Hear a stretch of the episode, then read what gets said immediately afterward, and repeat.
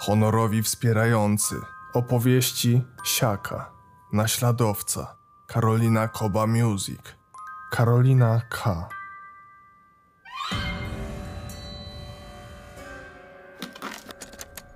Witkacy Telkowski. Proces. Część trzecia.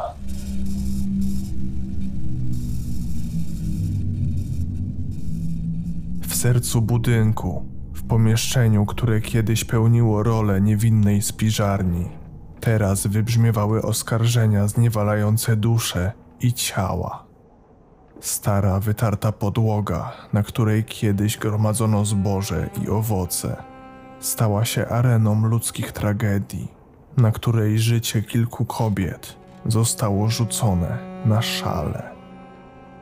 Drążkowa, nieco pulchna kobieta w średnim wieku o solidnej posturze, stała przed ławą, opierając się ciężko na jednej nodze. Za nią przy ścianie siedziały Anna, Owczarkówna i Głowacka. Każda z nich ze spuszczoną głową, w bezruchu, utkwione w krzesłach, niczym ćwieki w desce. Sędzia, ławnik zamęcki oraz duchowny zajmowali miejsca za stołem. Wspólnie mieli zadecydować, jaki będzie los oskarżonych kobiet.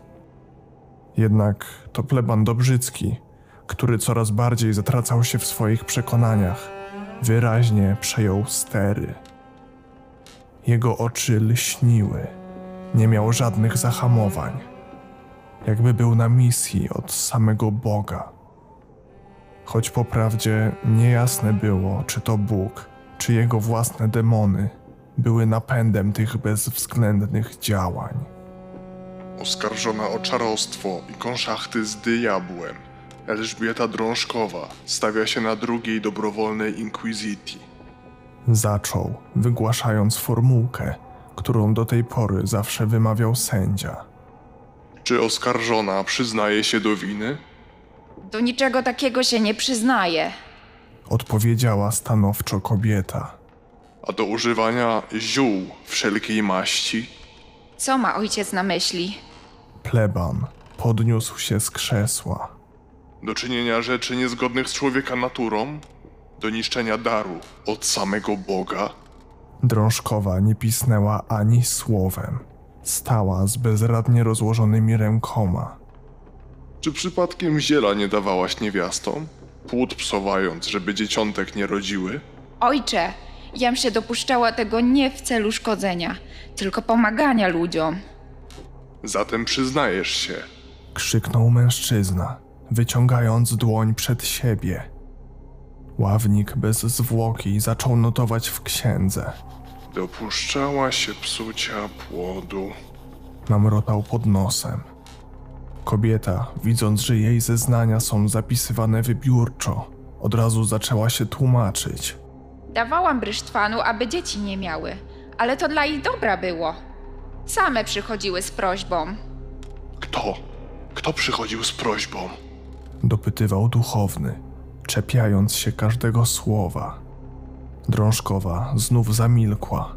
Sędzia jeszcze chwilę przyglądał się całej sytuacji w ciszy, po czym przemówił. No, teraz to nic nie powie. Trybunał nakazuje oddać oskarżoną w ręce sprawcy. Na drugie torturowanie. Męczący i jakże niesprawiedliwy proces toczył się dalej. Teraz miejsce przed ławą zajmowała owczarkówna. Czy przyznajesz się do próby przywrócenia miłości kochanka za pomocą magicznych zdolności? Zapytał Dobrzycki. Młoda dziewczyna była już wyraźnie wymęczona całym postępowaniem. Nie miała siły odpowiadać. Z pustym wzrokiem skierowanym przed siebie wyszeptała tylko krótkie Nie, A my dobrze wiemy. pleban uniósł brwi. W czwartek na sam pierw grzebień kupiłaś. Na opak nić uprzędłaś. I ów grzebień nią obwiązałaś. A potem pod ogień włożyłaś. Takoż żywemu gołębiowi, ucieleśnieniu Ducha Świętego, oczy wyłupiłaś. Utarłaś je i kochankowi wypić dałaś. Po tej mocno przesadzonej instrukcji ważenia eliksiru miłości w sali zapadła cisza. Nawet ławnik wraz z sędzią byli wyraźnie zdumieni, a zarazem zafascynowani dokładnością, z jaką Dobrzycki opisał cały rytuał. Anna, siedząc na tyłach pod ścianą, odchrząknęła tylko głośno, dając tym samym znak, jak bardzo gardzi duchownym. Ten zaś, słysząc owy dźwięk, przymrużył tylko oczy, rzucając jej nienawistne spojrzenie.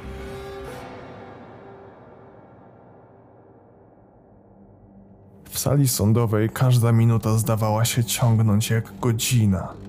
Światło świec skurczyło się do nikłego blasku, a zapas wosku topniał równie nieubłagalnie jak nadzieje oskarżonych. Po zmroku na twarzach obecnych malowało się znużenie. Nawet duchowny, mimo jego gorączkowego pragnienia prawdy, w którą zdawał się wierzyć, zaczynał uświadamiać sobie, że brak mu jakichkolwiek konkretów w sprawie. Teraz przed ławą stała Głowacka, kobieta, która wyglądała jak istny wrak człowieka, zagubiony w labiryncie własnego umysłu. Jej oczy były jednocześnie puste i pełne przerażającej pewności siebie. Mówiła z przerwami, a jej słowa były oderwane od rzeczywistości. Sędzia chrapał już na boku, jednak pleban i ławnik, mimo zmęczenia, słuchali jej zeznań z niedowierzaniem. Traktowali jej brednie jako fakty. I ubijając to masło, co takiego czułaś? Dopytywał Dobrzycki. Trochę jakby diabeł Kacperek coś na ucho szeptał. Odpowiedziała. Jej głos był pełen jakiegoś dziwnego, patologicznego entuzjazmu. Co gadał? A bo ja wiem, złośliwe rzeczy. Wzruszyła ramionami. Bo mimo wszelkich starań, on tak przeszkadzał, że nigdy tego masła zrobić nie mogłam. Duchowny pokiwał głową ze zrozumieniem. No tak. Nic dziwnego, że małżonek taki wściekły chodził. A ty żeś go otruła. Głowacka przytaknęła. Jak nie wychodziło, to musiałam przy ubijaniu masła ustawiać świece i wypowiadać zaklęcia. Zaś on, pan ciemności, asystował mi wtedy, aby masło wychodziło gęstsze i smaczniejsze. Inaczej krowy na polu zapadłyby w choroby. Pleban zdawał się być coraz bardziej zaniepokojony, ale nie przerywał jej. Czyżby zaczął wierzyć w jej historię? Czy może w jego duszy zaiskrzyło coś, co ostrzegło go przed tym, w jakie bagno wstępuje? Głowacka kontynuowała swoje zeznania, coraz bardziej podekscytowana swoim własnym obłędem.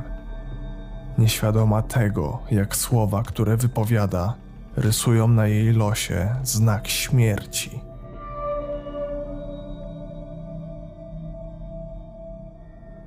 Celi pogrążonej w mroku drzwi nagle rozwarły się z łomotem. Do pomieszczenia wpadła drążkowa. Twarz miała poszarpaną, a oczy pełne bólu i rezygnacji. Anna natychmiast podbiegła do niej, podtrzymując ją na nogach. Snu dłużej tak nie strzymam. Ile to niedziel już? Wyszeptała. Wszystkie się zastanawiamy, ile czasu już minęło. Wymyślimy coś. Zapewniła Anna, wciąż podtrzymując staruszkę na nogach. Nikogo mnie wydała. Naprawdę, tamte kobiety same do mnie po prośbie przychodziły. Ja. to dla ich dobra. W tym momencie Głowacka, która do tej pory siedziała w kącie zerkając w dal obłąkanym wzrokiem, podniosła się i podeszła do nich. Ja wszystko słyszę, co mówicie. Nie ma dla nas zbawienia. Bóg nas dawno opuścił i tylko diabeł Kacper pomóc może. W niemieckie szaty przebrany. Nie pleć takich głupot. Na to baczmy, żeśmy niewinne. Przerwała jej szybko Anna. Głupoty to ty gadasz. Krzyknęła obłąkana staruszka. Jej głos brzmiał inaczej niż przedtem, jakby słowa innych obudziły ją z letargu. Tego dnia, kiedy mój mąż ducha wyzionął, Przy progu chaty ziemię grząską widziałam. W wiosce na pewno czarownicę mamy, która diabelskie uroki rzuca. Zapewniła. Anna starała się uświadomić kobiecie, że jej słowa nie mają najmniejszego sensu. Nawet jeśli we wiosce jest czarownica, to żadna z nas. Nie zauważyły, że za zakrętem prowadzącym do celi stał duchowny, który podsłuchiwał ich rozmowę. Na jego twarzy malowała się mieszanka zaniepokojenia i satysfakcji. Słysząc słowa Głowackiej, obrócił się na pięcie i wyszedł z lochu. Nie wiadomo, czy znalazłszy dowód rozwiewający jego wątpliwości, poczuł ulgę, czy też w jego głowie zaczęły kłębić się nowe pytania. Jedno było pewne: jego rola w tym makabrycznym teatrze nie dobiegła jeszcze końca.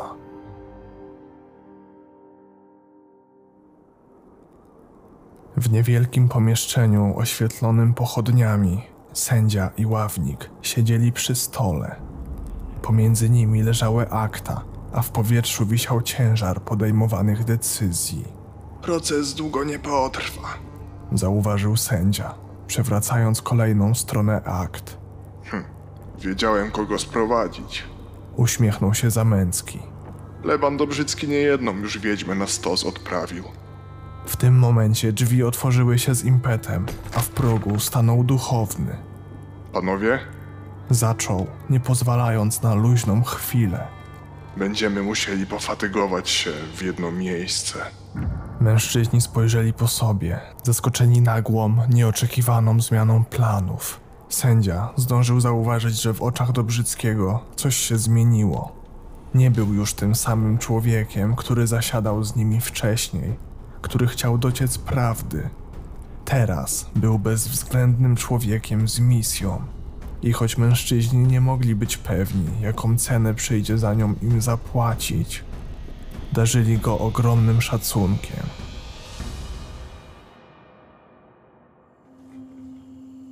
Z powagą i ostrożnością, którą zwykle rezerwuje się dla tajemniczych rytuałów i konspiracji, trzech mężczyzn przemierzało nocny krajobraz wioski. W drżącym świetle księżyca widoczne były tylko ich sylwetki. Sędzia, ławnik, z duchownym na czele. Ten ostatni niósł w ręku łopatę, której czerpak lśnił złowrogo. W końcu zatrzymali się. Ich oczom ukazała się chata Głowackiej, która była świadkiem licznych tragedii i niejasności, o których opowiadała wiejska społeczność. Pleban Dobrzycki podał łopatę Zamęckiemu, a potem, niczym regent, który wskazuje miejsce swojemu poddanemu, skierował dłoń ku lekko rozkopanej ziemi przed progiem budynku. Ławnik, choć zaniepokojony, nie zadawał pytań.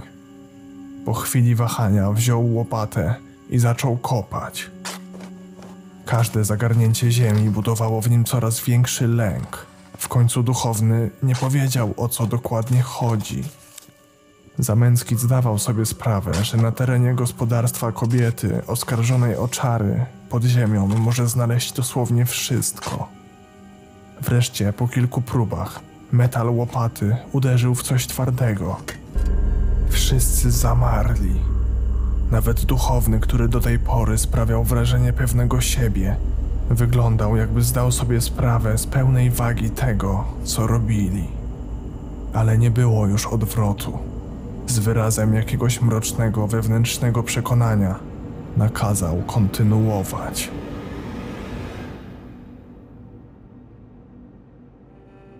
Oskarżone kobiety stanęły naprzeciwko ławy. Na ich twarzach malował się wyraz obawy. Z tyłu sali zgromadzili się mieszkańcy wioski, świadkowie i inni ciekawscy. Szeptali między sobą, oczekując na decyzję sądu. Dobrzycki, który w tej chwili był niezaprzeczalnym liderem tego trybunału, podniósł rękę, dając znak, by wszyscy zamilkli. Mało przekonujące te wasze argumenty. Stwierdził z wyraźną dezaprobatą w głosie. Żadnych konkretów, tylko nie, nie, zaprzeczenia same. Anna, mimo lęku i niewyobrażalnej presji, wysunęła się przed szereg. Toż prawdę rzekłyśmy. Wszystkie my niewinne. Prawda! Krzyknęła nagle Głowacka. Duchowny spojrzał na obłąkaną kobietę ze zdumieniem. Głowacka, od was się zaczęło. I na początku myśleliśmy, żeś męża miksturą otruła. Ale poszliśmy pod twoją chatę. I tu jest niezbity dowód na to, żeś czarownica. I wszystkie, które wydałaś, też nimi są. Nagle mężczyzna z gestem godnym dramaturga z ławy wyciągnął końską głowę w stanie rozkładu i ostentacyjnie położył ją na drewnianych deskach. Fala szoku przetoczyła się przez salę. Odór zgniłego mięsa błyskawicznie wypełnił pomieszczenie. Wszyscy, oskarżone, widownia, nawet sędzia i ławnik, spojrzeli na ten makabryczny eksponat z obrzydzeniem na twarzy. Oto dowód. Ogłosił duchowny, wskazując na czaszkę. Kobyli łeb przed progiem chaty zakopany. Tak Głowacka męża się pozbyła. Sędzia, który do tej pory zachowywał pewien dystans, wiedząc, że to Dobrzycki przejął kontrolę nad procesem, wstał i rozłożył przed sobą pergamin. Biorąc pod uwagę dowody i zeznania świadków, Zaczął. Jego ręce drżały, jednak głos był niewzruszony. Niczego takiego nie pomnę. Krzyknęła Głowacka, robiąc krok do przodu. Nie rusz się. Nakazał Stanisław Zamęcki. Sędzia zatrzymał się na chwilę. Spojrzał na zgromadzone tłumy i potem na kobiety, które stały przed nim, upewniając się, że wszyscy znów zamilkli. trzecia i ostatnia inkwizycja zakończona.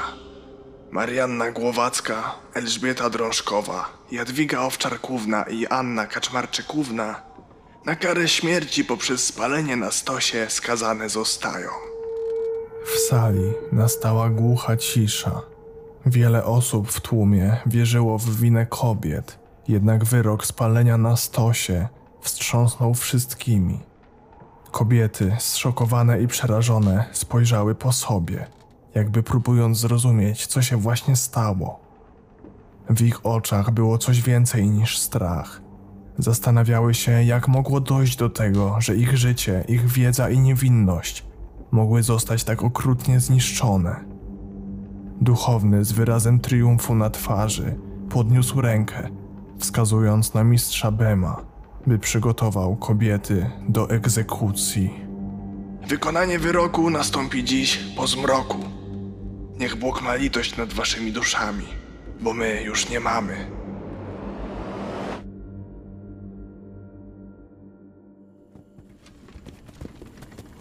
Wóz z kratami przemierzał wyboje leśnej drogi.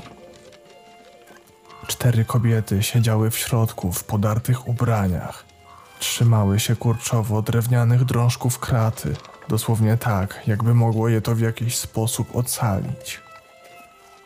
Wiedziały, że teraz nie ma już odwrotu, że za moment zostaną zmuszone do zapłacenia najwyższej ceny za swoją domniemaną winę.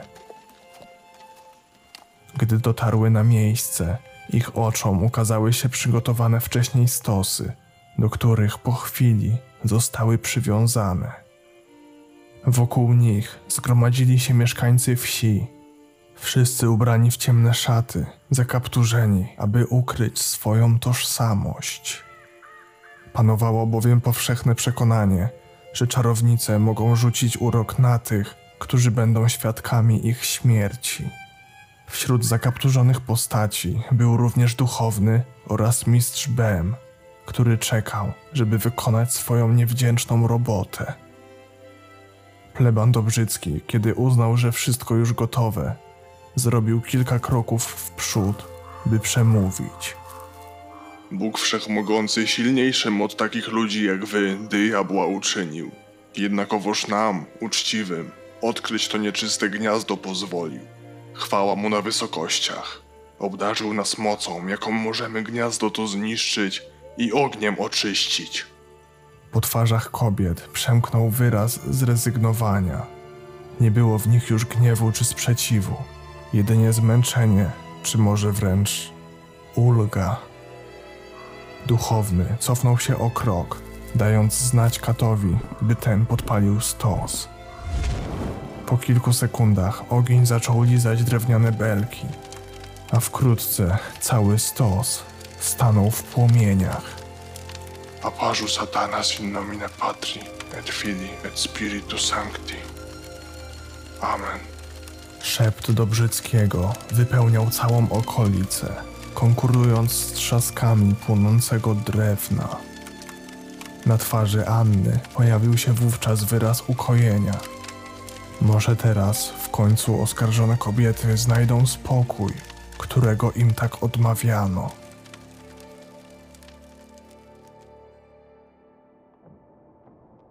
W ciemnościach konfesjonału pleban Dobrzycki próbował złapać oddech po tym, co zdecydował się wyznać swojemu spowiednikowi. I to wszystko? Rozległ się cichy szept. Duchowny uniósł głowę. Tak. Ja chciałem się upewnić, czy nie otrzymasz żadnej pokuty. Nie ma takiej potrzeby. Przerwał mu mężczyzna za kratką. Jego twarz pokryła się głębokim szokiem. Nie spodziewał się takiego obrotu spraw. Czy w takim razie słusznie czyniłem? Zapytał. Słusznie. Ostatnie słowa spowiednika wisiały w powietrzu niczym gęsta mgła.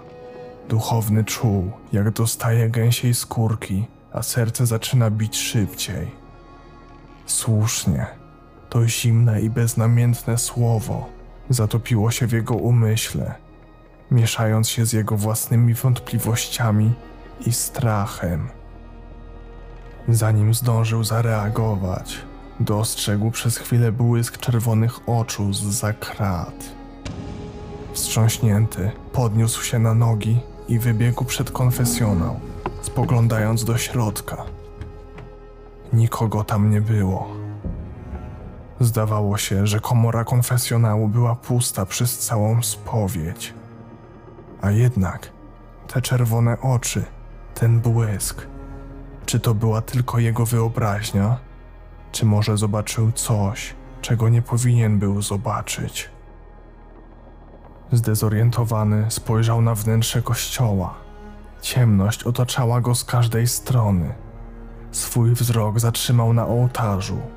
Później przeniósł go na posąg Matki Boskiej. Ona, która zawsze była jego ostoją, teraz wydawała się daleka i nieosiągalna. Wtedy uświadomił sobie, że jest sam, zupełnie sam, zagubiony we mgle swoich własnych wyborów i błędów. Czy te wydarzenia miały jakikolwiek sens? Czy jego dusza dostąpi zbawienia? W jego sercu rodziło się pytanie, które będzie go dręczyło przez resztę życia. Czy naprawdę to był głos Boga, który go usprawiedliwił? Czy może coś zupełnie innego? Tego nie wiedział. Ale być może właśnie ta niewiedza była najcięższą pokutą ze wszystkich. Z niepewnością pleban Dobrzycki opuścił świątynię, zamknął za sobą drzwi i ruszył przed siebie. Nieświadomy tego, czy kroczy ku odkupieniu, czy ku wiecznemu potępieniu.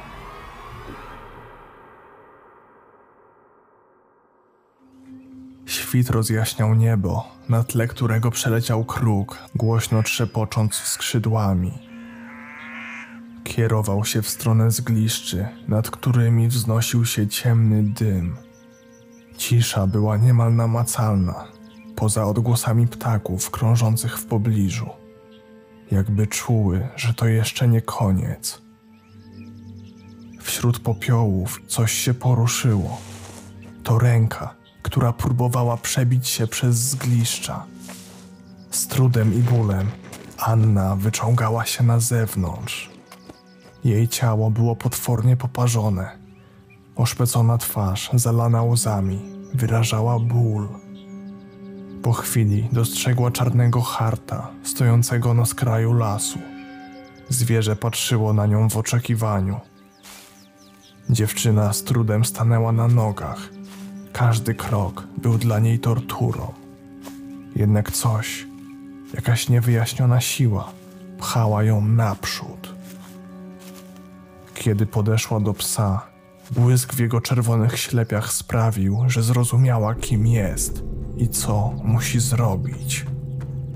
W jednej chwili ból i poparzenia zaczęły ustępować. Hart zaczął kroczyć w kierunku zarośli. Dziewczyna ruszyła za nim, nie patrząc wstecz. Oboje zanurzyli się w gęstwinie drzew. Jakby sam las chciał ukryć ich przed okrutnym światem, który zadał im tyle cierpienia.